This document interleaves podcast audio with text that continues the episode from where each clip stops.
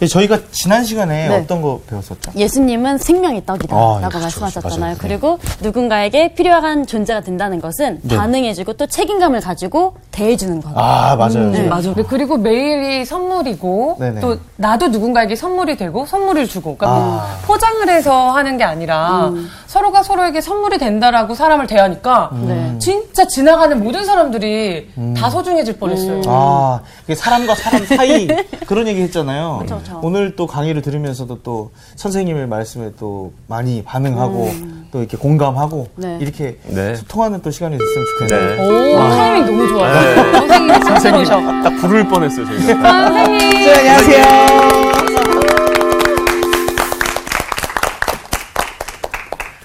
잘 지냈죠? 아, 예. 안녕하세요 네, 선생님. 안녕하세요. 한 주간 만에. 네. 그래도 오랜만에 뵙는 것 같습니다. 네. 그 한 주간 선물이 되는 연습들을 좀 했나요? 반응에, 반응에 대해서 조금 더 집중을 하려고 노력은 했지만 예.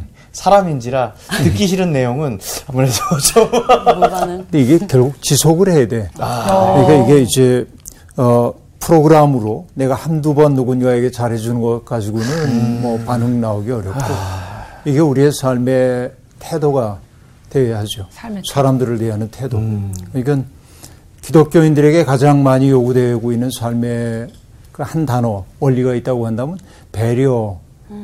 기독교인만이 아니라 사람이 그런 것 같아요. 배려할 줄 안다고 하는 거. 그러니까 나 좋을 대로 하- 하지 않고 다른 이들에게 불편함을 주지 않으려고 첫째 애를 써야 하고 또 다른 이들이 좀 편안하게 머물 수 있도록 해주는 게 배려라고 얘기할 수 있겠죠. 우리가 어떤 집에 초대받아 가면은 주인이 아주 편안하게 우리가 머물 수 있도록 해주는 경우에 우리가 받는 느낌이 뭐냐면 환대받고 있다. 내가 그죠? 그러니까 내가 그 자리에 머물러 있는 것이 낯설지 않도록 배려해 주는 거예요. 이게 이제 환대의 느낌이 있는 거죠. 뭐 상다리 휘어지도록 음식 차려놓고 어 뭐 마음껏 먹어. 뭐 이런 게 꼭 환대는 아니고. 이게 정말 편안하게 내가 그곳에 내가 있음이 낯설지 않게 느껴지도록 해주는 거 이게 환대일 텐데 결국은 그것은 어디에서부터 오냐면은 사람들을 대하는 나의 태도 오랫동안 습득되고 연습하고 연습도 필요합니다. 어, 우리가 타고나기를 따뜻한 사람으로 타고난 사람도 있지만 그렇지 않은 경우라 해도 인간이 도덕적 주체이기 때문에 자기 스스로를 훈련해서 누군가에게 배려할 줄 아는 태도가 내면화돼야 돼요. 어, 기독교인들은 늘 그러해야 합니다. 이게 기독교인들이 정말로 그렇게 산다고 한다면 세상이 많이 달라질 거라고 생각하는데 뭐 너나 나나 그러고 이제 살면 고달파지는 거죠. 예, 결국 예수 그리스도를 생명의 떡으로 모시고 사는 사람들 그들의 삶의 내용은 환대하는 삶, 배려하는 삶으로 나타나야 하지 않을까 구체적으로 얘기합니다. 저희 집에 손님들을 많이 많이 모셔서 제가 그 많이 먹이잖아요. 요리가 맛이 있든 없든. 근데 너무 편하게 하니까 집에 안 가요. 안 가. 네. 며칠, 며칠 동안 안 가기도 하고. 그래서 그래도 기뻐요. 익숙합니다. 아, 네. 그래. 익숙해요. 네. 기뻐요 하는 그 뉘앙스 속에 왠지 슬픔이 묻어 있는 거예요. 아, 오늘따라 예쁜. 눈이 더 슬퍼 보이네. 촉촉하고. 네. 오늘 수업 요한복음 22강 영생의 말씀 자, 오늘은 요한복음 6장 52절부터 71절까지 네. 공부하도록 할게요. 원구시부터 네. 읽어 주세요.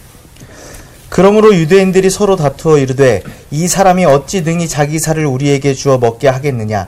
예수께서 이르시되 내가 진실로 진실로 너희에게 이르노니 인자의 살을 먹지 아니하고 인자의 피를 마시지 아니하면 너희 속에 생명이 없느니라. 내 살을 먹고 내 피를 마시는 자는 영생을 가졌고 마지막 날에 내가 그를 다시 살리리니 내 살은 참된 양식이요 내 피는 참된 음료로다 내 살을 먹고 내 피를 마시는 자는 내 안에 거하고 나도 그의 안에 거하나니 살아계신 아버지께서 나를 보내심에 내가 아버지로 말미암아 사는 것 같이 나를 먹는 그 사람도 나로 말미암아 살리라. 이것은 하늘에서 내려온 떡이니 조상들이 먹고도 죽은 그것과 같지 아니하였니 이 떡을 먹는 자는 영원히 살리라. 이 말씀은 예수께서 가버나움 회당에서 가르치실 때에 하셨느니라. 제자 중 여럿이 듣고 말하되 이 말씀은 어렵도다. 누가 들을 수 있느냐 한데 예수께서 스스로 제자들이 이 말씀에 대하여 수군거리는 줄 아시고 이르시되 이 말이 너희에게 걸림이 되느냐 그러면 너희는 인자가 이전에 있던 곳으로 올라가는 것을 본다면 어떻게 하겠느냐 살리는 것은 영이니 육은 무익하니라. 내가 너희에게 이른 말은 영이요 생명이라. 그러나 너희 중에 믿지 아니하는 자들이 있느니라 하시니 이는 예수께서 믿지 아니하는 자들이 누구며 자기를 팔 자가 누구인지 처음부터 아심이로라. 또 이르시되 그러므로 전에 너에게 말하기를 내 아버지께서 오게 하여 주지 아니하시면 누구든지 내게 올 수 없다 하였노라 하시니라. 그때부터 그의 제자 중에서 많은 사람이 떠나가고 다시 그와 함께 다니지 아니하더라. 예수께서 열두 제자에게 이르시되 너희도 가려느냐 시몬 베드로가 대답하되 주여 영생의 말씀이 주께 있사오니 우리가 누구에게로 가오리이까 우리가 주는 하나님의 거룩하신 자이신 줄 믿고 알았사옵나이다 예수께서 대답하시되 내가 너희 열두를 택하지 아니하였느냐 그러나 너희 중에 한 사람은 마귀인이라 하시니 이 말씀은 가룟 시몬의 아들 유다를 가리키심이라 그는 열둘 중에 하나로 예수를 팔 자러라. 네. 오늘 읽은 마지막 구절이 오, 우리를 좀 무섭게 하고 있죠. 그러나 오늘 이 첫 대목부터 예수님의 말씀은 아, 이해되지 않고 오히려 오해를 불러일으키게 되물할 수 있습니다. 사실 이해한다고 하는 게 참 쉽지가 않아요. 누군가를 이해하기 위해서는 어떻게 해야 되죠? 그 사람이 돼보는 거. 어, 제일 중요한 건 뭐냐면 맞아요 역지사지. 저 사람이 하고 있는 말이 의미 있다고 생각하고 받아들일 준비를 해야 돼요. 그렇죠. 그러니까 그의 존재를 인정하는 거죠. 베이스가. 언더스탠드 하는 것. 아, 아래에 서는 거죠. 아, 내가 늘 저 사람보다 위에 있다고 생각하는 순간 이해는 발생하지 않습니다. 그렇죠. 판단만 있는 거죠. 저 사람 말 틀려. 뭐 이렇게. 여러분, 대화를 나누다가 불쾌한 경험들이 덜어 있죠. 네. 왜냐하면 함부로 내 말을 자기 식으로 음. 판단해버리고 해석하고. 그렇게 해석하고 특히 교회 같은 데서 대화를 할 때는 경청하는 훈련이 필요하고요. 누군가의 이야기를 귀담아 듣고 이런 것들이 필요한데 우리는 자꾸 내 얘기를 하고 싶어가지고 잘 들으려고 하잖아요. 예수님도 이런 오해 많이 받았습니다. 유대인들이 서로 다툽니다. 뭐라고 다투냐면 이 사람이 어찌 능히 자기 살을 우리에게 주어 먹게 하겠느냐. 상상력을 보세요. 내 살을 먹어야 된다고 얘기하니까 뭘 얘기해? 지금 이, 이거. 자기 진짜 살. 어느 부위를 먹으려는 거야? 답답해. 그래서 이 말귀를 알아들을 생각이 없는 것입니다. 그런데 이건 매우 중대한 아, 내용을 이 속에 품고 있습니다. 사실 살을 먹는다, 피를 먹는다라고 하는 게 여러분 피를 먹는 일이 이 뒤에 나오는 구절 53절과도 연결이 됩니다만 53절에 이렇게 얘기해요. 예수께서 이르시되 내가 진실로 진실로 너희에게 이르노니 인자의 살을 먹지 아니하고 인자의 피를 마시지 아니하면 너희 속에 생명이 없느니라 이렇게 얘기합니다. 살과 피를 먹고 마신다. 이게 우리 한국 교회에서 초기에 기독교가 전래될 때도 기독교가 박해를 받은 요인 가운데 하나였습니다. 이 말이. 사실 기독교가 유교가 지배하고 있던 사회에 들어왔을 때 조상들에게 제사 지내지 못하게 한다고 이것 때문에 박해 많이 받잖아요. 근데 또 하나는 뭐냐면 영아들이 사라지는 일이 벌어지고 있었는데 얘들이 어디로 가는지 알 수가 없어요. 그런데 예수 믿는 사람들이 뭐라고 얘기해요? 예수의 살과 피를 먹고 마신다. 이렇게 얘기하니까 영아들을 납치해다가 아이고. 카니발을 행하는 것처럼 여겨졌던 거예요. 아이고. 오해가 있습니다 이게 오해 때문에 기독교가 많은 박해를 받은 역사가 우리 역사 가운데 있는 거거든요.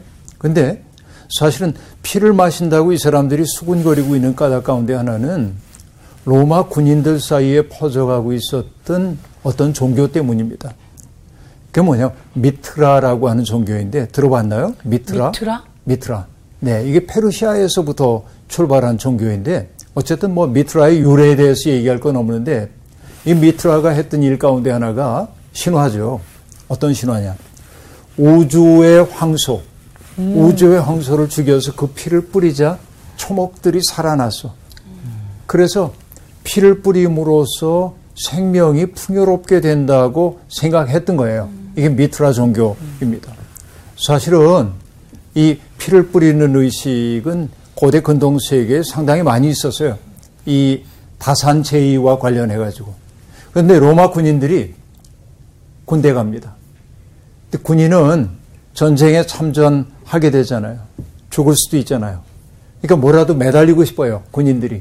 그래서 로마 군인들 사이에 미트라 종교가 유행을 했다는 겁니다. 그래서 어, 군대 입대하기 전에 엄마가 소피를 먹여. 이거 먹고 가. 왜? 이게 너를 지켜줄 거야. 생명을 낳는 힘이 여기에 있으니까.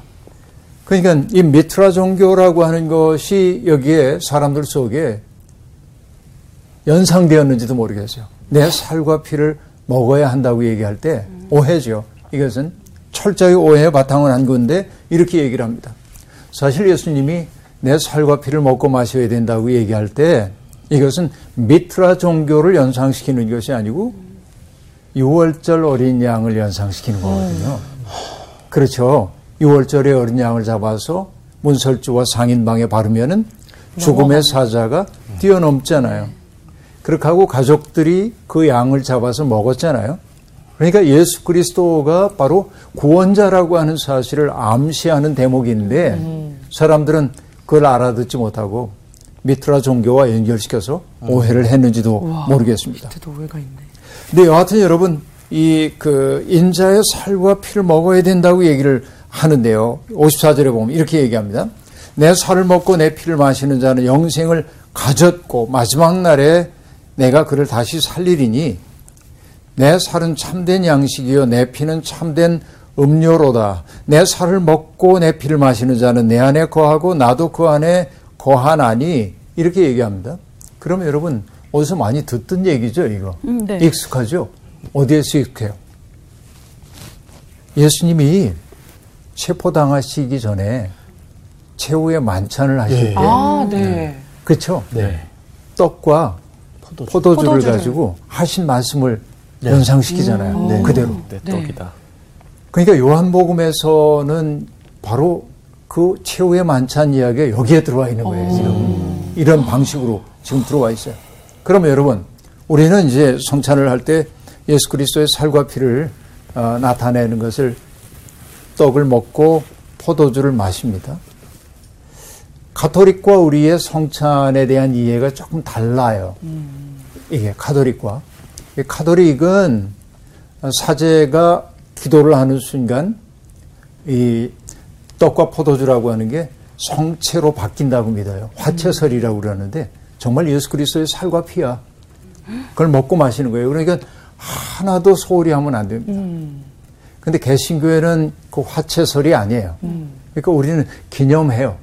그 행위를. 근데 여기에서 예수 그리스도의 살과 피를 먹고 마신다는 의미는 어떤 것일까요? 살과 피를 먹고 마셔요.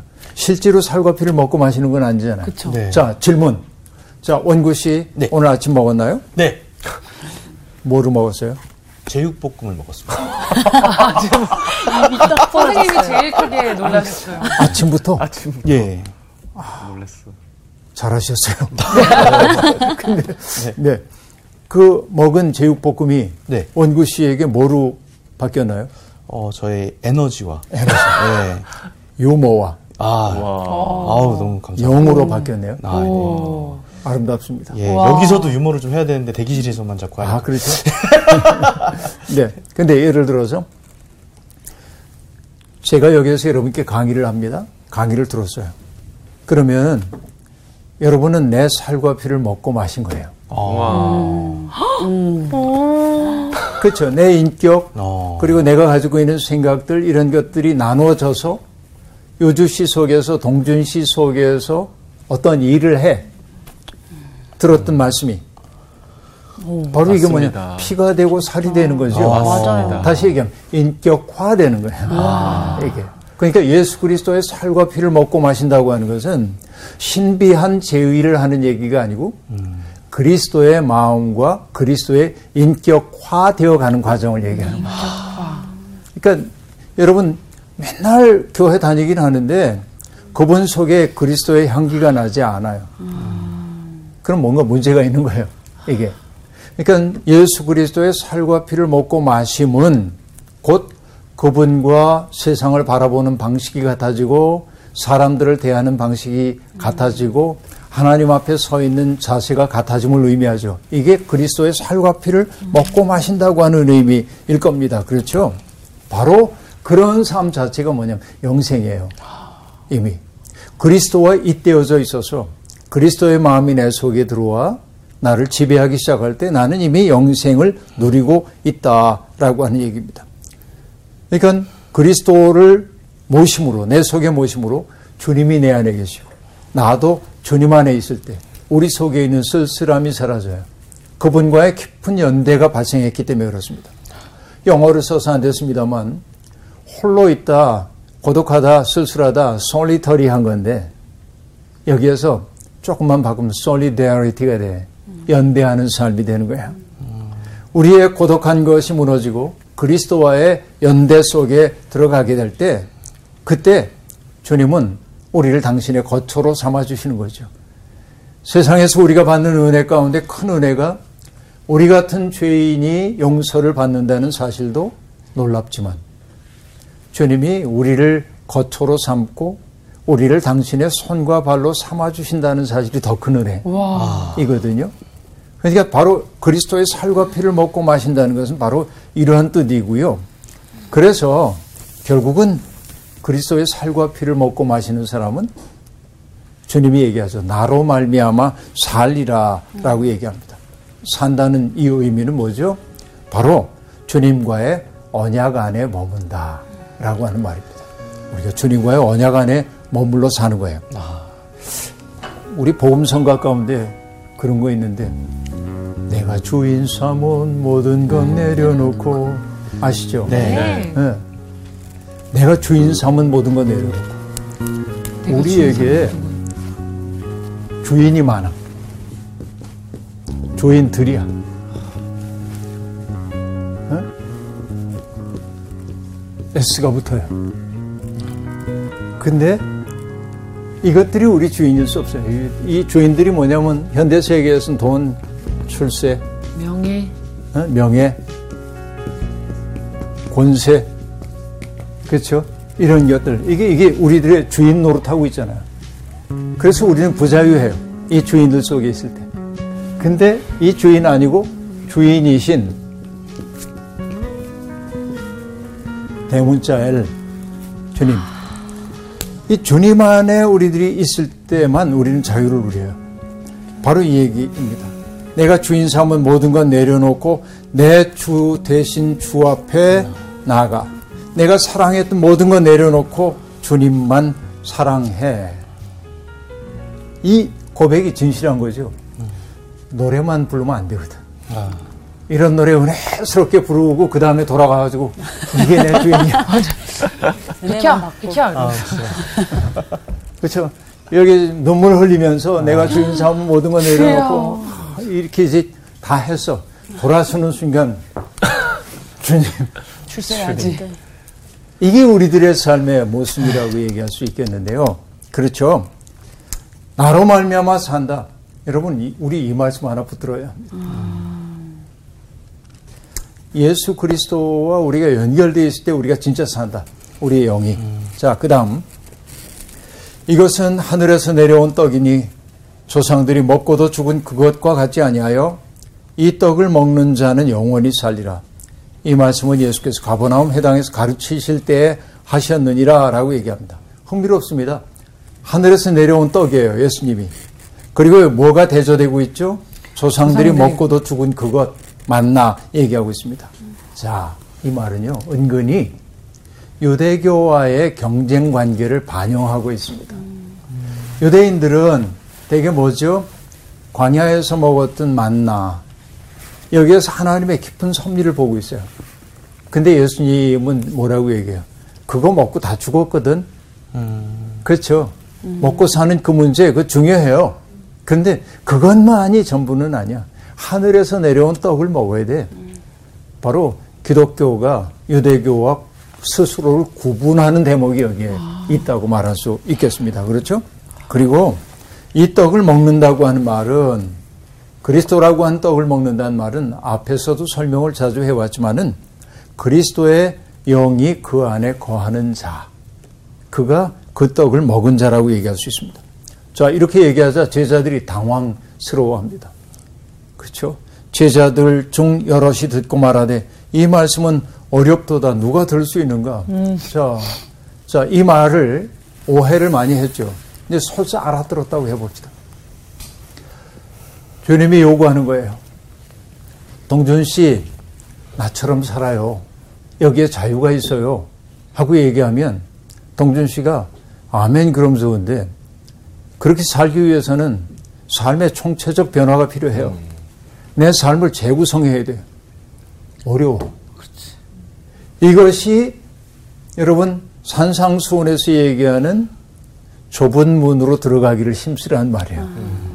그 넓은 문은 뭐냐면 그냥 율법이 시키는 대로 할 거 하고 하지 말아야 될 거 안 하면 돼요. 근데 주님이 우리에게 요구하는 것은 뭐냐면 단순히 그 외적인 법이 내 삶을 규정하도록 하는 게 아니라 내가 내면이 싹 바뀌어야 되는 거예요. 그리스도의 영으로 좁은 문이에요. 이게 인격적 변화가 필요해요. 책임을 질 수 있어야 돼요. 그러자 사람들이 와 어려워. 이거 어려워. 어렵죠? 실제로 와 어렵다. 그렇게 얘기합니다. 그러니까 예수 그리스도의 살과 피가 되어 살아야 된대요. 자기를 누군가에게 선물로 주는 그 삶을. 이거 어렵대. 그래서 사람들이 떠나갑니다. 그렇죠? 제자들조차 난감합니다. 예수님이 차라리 로마에서 유행했던 스토아 학파가 가르치는 것처럼 아파테이아, 아파테이아란 말 들어봤어요? 마음의 평정. 어떤 경우에도 동요됨 없는 삶. 이런 걸 가르쳤거나 혹은 뭐 쾌락주의라고 번역되고 있는 사실은 쾌락을 즐기라는 얘기가 아니고 마음에 정말 기쁨, 기쁨을 누리며. 살라고 얘기하는 건데 이 쾌락주의가 가르쳤던 아타락시아라고 음. 하는 마음 들어봤죠? 네. 참된 쾌락이에요. 감정적 동요가 없는 상태. 이런 것 가르쳐서 우와 예수님 정말 기쁘시네.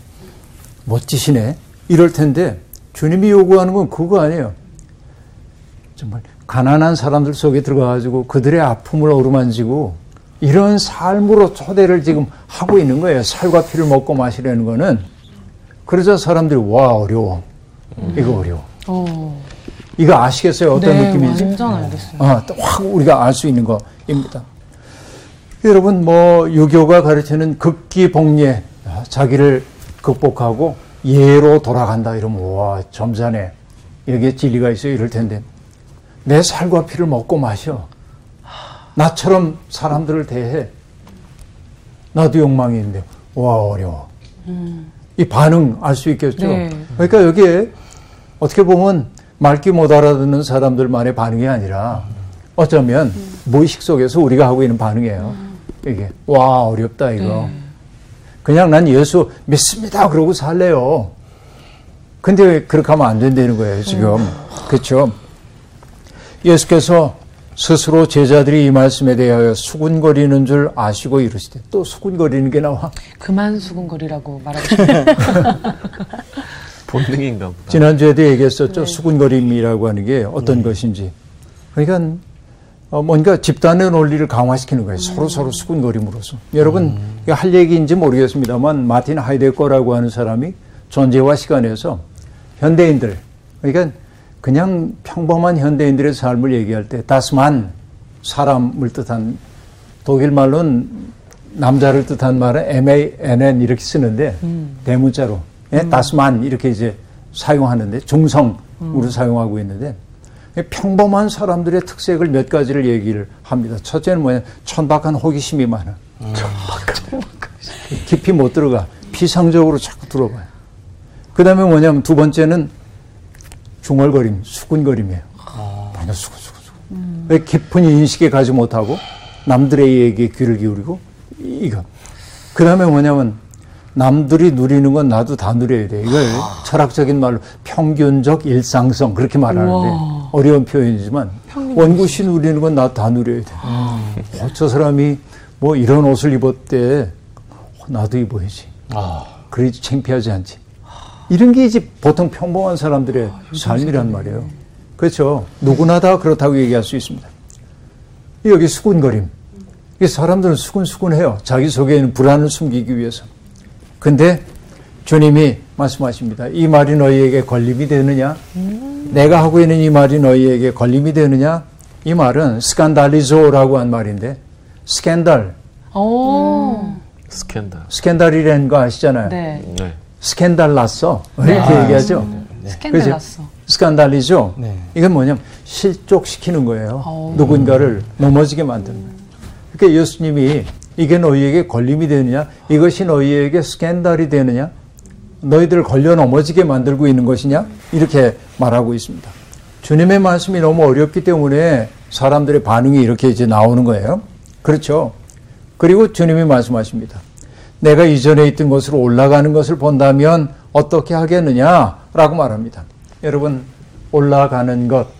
이것은요, 내려온 자가 올라가는 것이지만, 여기 올라간다는 표현이니까 영광을 생각하는지 모르지만, 생텍스페리 어린 왕자에서 어린 왕자가 지구에 왔다가 자기 별이 그리워서 돌아가거든요. 돌아갈 때 사막에서 만났던 뱀에게 부탁을 해요. 나 좀 갈 수 있게 도와줘. 그래서 뱀이 어떻게 도와줘요? 어린 왕자를 무는 거야. 음. 그래서 돌아가요. 네? 그러니까 돌아감이라고 하는 건 여기 올리워 간다고 하는 건 죽음을 얘기해요. 아. 내가 결국 이런 삶을 살다가 내가 이렇게 살다가 결국은 돌아갈 때 너희는 나를 어떻게 인식하게?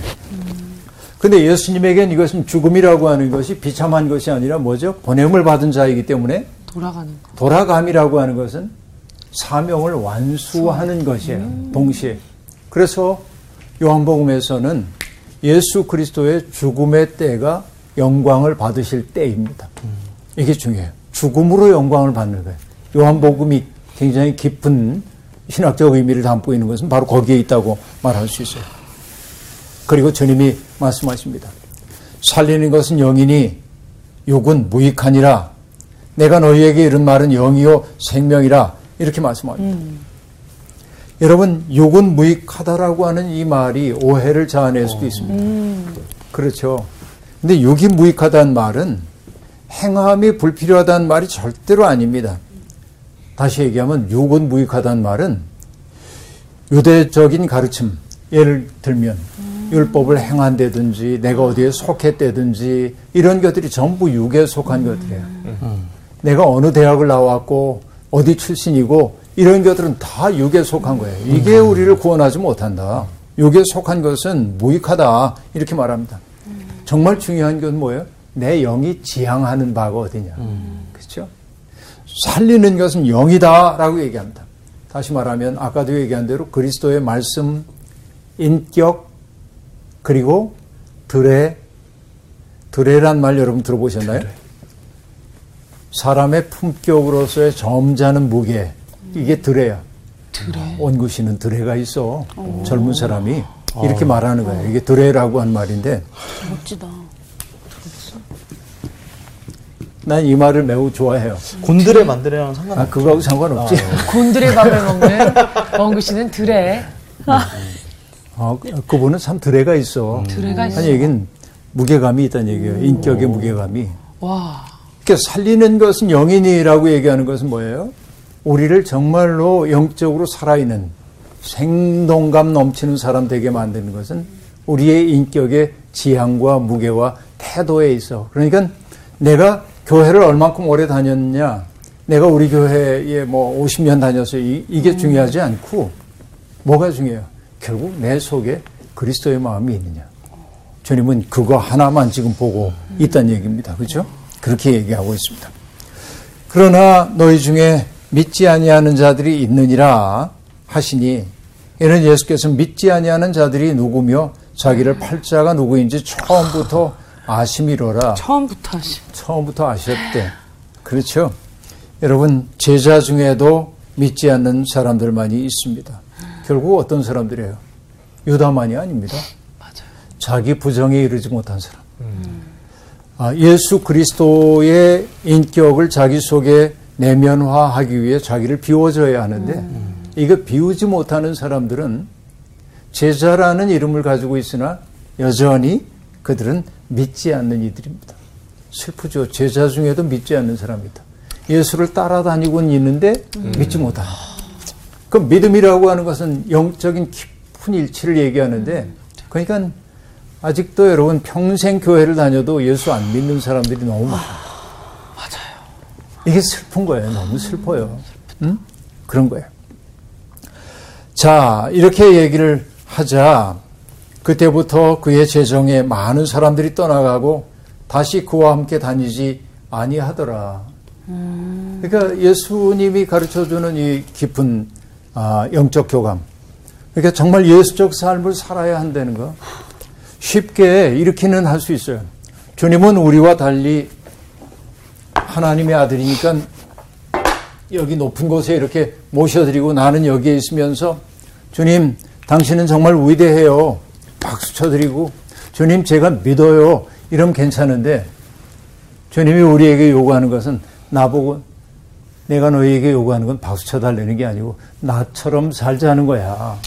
이렇게 얘기하자 이 사람들이 아, 그거 너무 어려워요. 가는 거예요. 이 얘기입니다, 지금.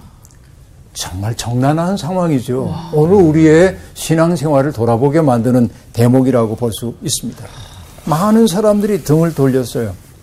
그리고 주님이 열두 제자에게 묻습니다. 너희도 가려느냐? 아, 이 말 속에 담겨 있는 쓸쓸함. 너희도 가려느냐? 하, 여러분 어떻게 대답하겠어요? 저는 절대 안 가요. 어, 이게 쉽지 않은 일이야, 그죠? 쉽지 않아. 어, 쉽지 않아요. 그래서 믿음이라고 하는 것은 결단입니다. 믿음이라는 것은 안전이 보장된 길을 가는 게 아니라 모험입니다. 믿음이라고 하는 것은 잔잔한 바다에서 항해하는 것이 아니고 풍랑이 있는 바다에 발을 들여놓는 일이기도 합니다. 믿음은 그런 거야. 그래서 믿음을 얘기할 때 백척간도 진일보라는 말로 설명할 수 있어요. 백척이나 되는 장대 끝에 매달려 있다가 한 걸음을 내딛는 거예요. 하나님에 대한 신뢰 속에서. 그렇죠? 그러니까 그의 좋은 말만 취하면서 단 것만 취하려고 하는 게 믿음일 수가 없다. 주님은 우리에게 물어요. 너희도 가려느냐? 그렇죠? 결국 인격적인 둘의 변화가 일어나는 것을 두려워하고 아직 자기 욕망을 부젓고 있는 사람들이 예수님에게 등을 돌리고 떠나갈 때 주님은 쓸쓸하게 남은 열두 제자에게 너희도 가려느냐 이렇게 이제 묻습니다. 근데 시몬 베드로가 대답합니다. 주여 영생의 말씀이 주께 있사오니 우리가 누구에게 가오리이까 우리가 주는 하나님의 거룩하신 자이신 줄 믿고 알았삼나이다 라고 얘기합니다. 여러분 공관 복음에서 베드로가 예수님에게 고백하잖아요. 가이사랴 빌립보에서 사람들이 나를 누구라고 하디? 이렇게, 이렇게 얘기합니다. 너희는 나를 누구라고 하느냐? 저는 그리스도십니다. 이게 마가복음 고백. 마태복음 고백은 유명하죠. 저는 그리스도시요 살아계신 하나님의 아들입니다. 이렇게 고백하잖아요. 그 고백이 마가, 마태, 누가에 다 나와요. 근데 요한복음에서는 가이사랴 빌립보 얘기가 안 나오고 여기에서 베드로가 바로 공간복음서에 나오는 그리스도에 대한 고백을 하고 있어요. 영생의 말씀이 죽게 있사오니 우리가 누구에게로 가오리이까? 우리가 주는 하나님의 거룩하신 자이신 줄을 믿고 알았사옵나이다 라고 얘기하고 있습니다. 여기에 믿, 믿는다, 믿음과 믿고 알았다. 여러분, 알기에 믿는 것일 수도 있지만 믿기에 알 수 있는 때도 있는 겁니다. 믿기에 안다고 하는 건 뭐냐면 그에 대한 절대적 신뢰 때문에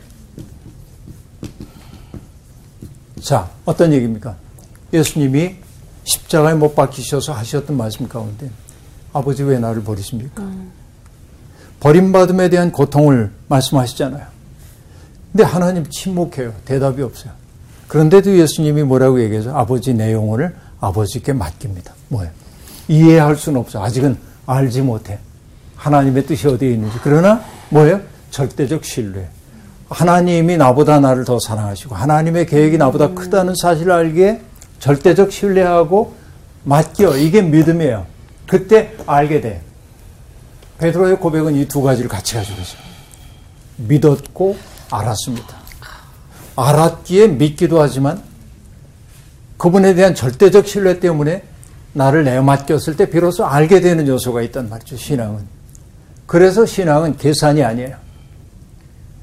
먼저 이렇게 계산을 다 해보고 옛날식으로 얘기하면 주판을 다 챙겨본 다음에 아 이거 투자할 만하네 이게 아니에요. 믿음이라고 하는 것은 나의 모든 것을 다 던져 그분에게 왜 그분이 나보다 나를 더 잘하시고 나보다 나를 더 사랑하신다는 사실을 알기 때문에 그런 거죠.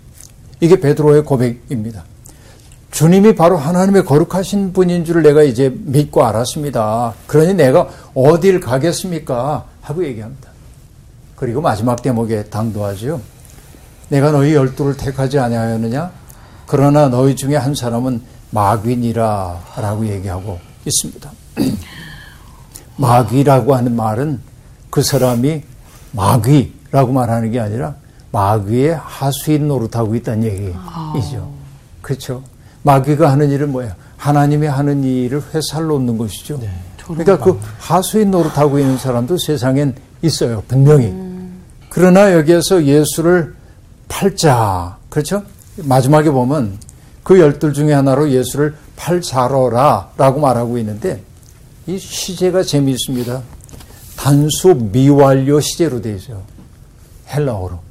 그 얘기는 뭐냐면 그가 바야흐로 뭐뭐 하려 한다라고 한 뜻이지만 유다가 우발적으로 예수님을 배신한 게 아니라 마음속에 예수님을 배신할 생각이 잘하고 있었음을 보여주는 거예요. 그러니까 어느 한순간 아 아니야 하고 싹 동, 돌린 게 아니라 마음속에 회의가 일어나고 이래서 점점 점점 점점 누적되다가 팔게 되는 거죠. 이게 유다의 슬픔 이라고도 얘기할 수 있겠습니다. 오늘 어쨌든 아, 6장을 다 마무리를 하게 되었는데요. 와. 오늘 우리에게 들려주고 있는 그 말씀, 너희도 가려느냐? 너희도 가려느냐? 이 그리스도의 이 질문, 그 쓸쓸한 질문 앞에 아니요. 영생의 말씀이 주님께 있는데 우리가 어딜 가겠습니까? 주님은 거룩한 분인 죄가 압니다. 베드로의 이 고백이 우리의 고백이 되었으면 좋겠습니다. 오늘 수업 마칠게요. 고맙습니다. 감사합니다. 감사합니다. 가시게요. 너희도 어디 가려느냐? 어딜, 어딜 가시게요? 우리도 가려느냐. 아, 오늘 말씀 어떻게 들으셨어요? 그 주님과 깊은 일치함이라는 그 단어가 어, 정말 마음에 와닿았던 게 매 순간 주님과 정말 일치하고 싶거든요. 그렇잖아요. 근데 지금 2000년 전에 쓴 이 책에서도 심지어 지금 현재 우리 세상과 너무 비슷한 거예요. 어, 주님과 진짜 일치하는 그런 정말 하나님의 참된 제자로 살아가는 것이 쉽지 않다라고 나왔던 것처럼 정말 좁은 길을 기꺼이 감당하면서 정말 주님의 그런 제자로 남고 싶다. 주님의 그 쓸쓸한 정말 너희도 가려느냐. 아. 그 말씀하신 그 예수님의 그 마음이 너무 느껴져가지고 참 울컥울컥 했던 것 같아요. 쉽지 않은 길이니까. 네, 오늘 강의를 마치시면서 선생님께서 어, 너희도 가려느냐를 말씀해 주셨기 때문에 저희는 이제 마지막으로 어, 우리가 누구에게로 하면 다 가오리일까 이렇게 하는 게 어떨까 합니다. 의문문으로 끝나는 네, 우리가 누구에게로 제가 하면 가오리일까 이렇게 네, 가오리. 예, 고백을 하는 게 중요한 것 같아요. 네. 예, 가룟유다처럼 되지 말고. 네. 네. 음, 아, 참. 그럴까요? 한번 해볼까요? 네. 네. 네. 우리가 누구에게로 가오리까. 드레. 드레가 아니야, 이제 드레. 드레 드레. 드레, 드레. 아까 그 드레랑은 상관없고. 드레, 드레. 닥터 드레라고. 이번 주 퀴즈입니다. 오병이어 사건에서 예수님께 보리떡 다섯 개와 물고기 두 마리를 가진 아이에 대해 말한 제자는 누구일까요? 1번 안드레, 2번 빌립, 3번 나다나엘. 정답을 아시는 분은 CBS 성서학당 홈페이지에 정답을 올려주시거나 우편으로 보내주시면 됩니다. 선정되신 분들에게는 대한성서공회에서 발간한 성경, 성경 통독을 위한 최고의 자습서 성경 2.0, 세상을 바꾸는 복음 매거진 Christianity Today 1년 정기 구독권, 성서학당 선생님들의 저서 중 하나를 드립니다.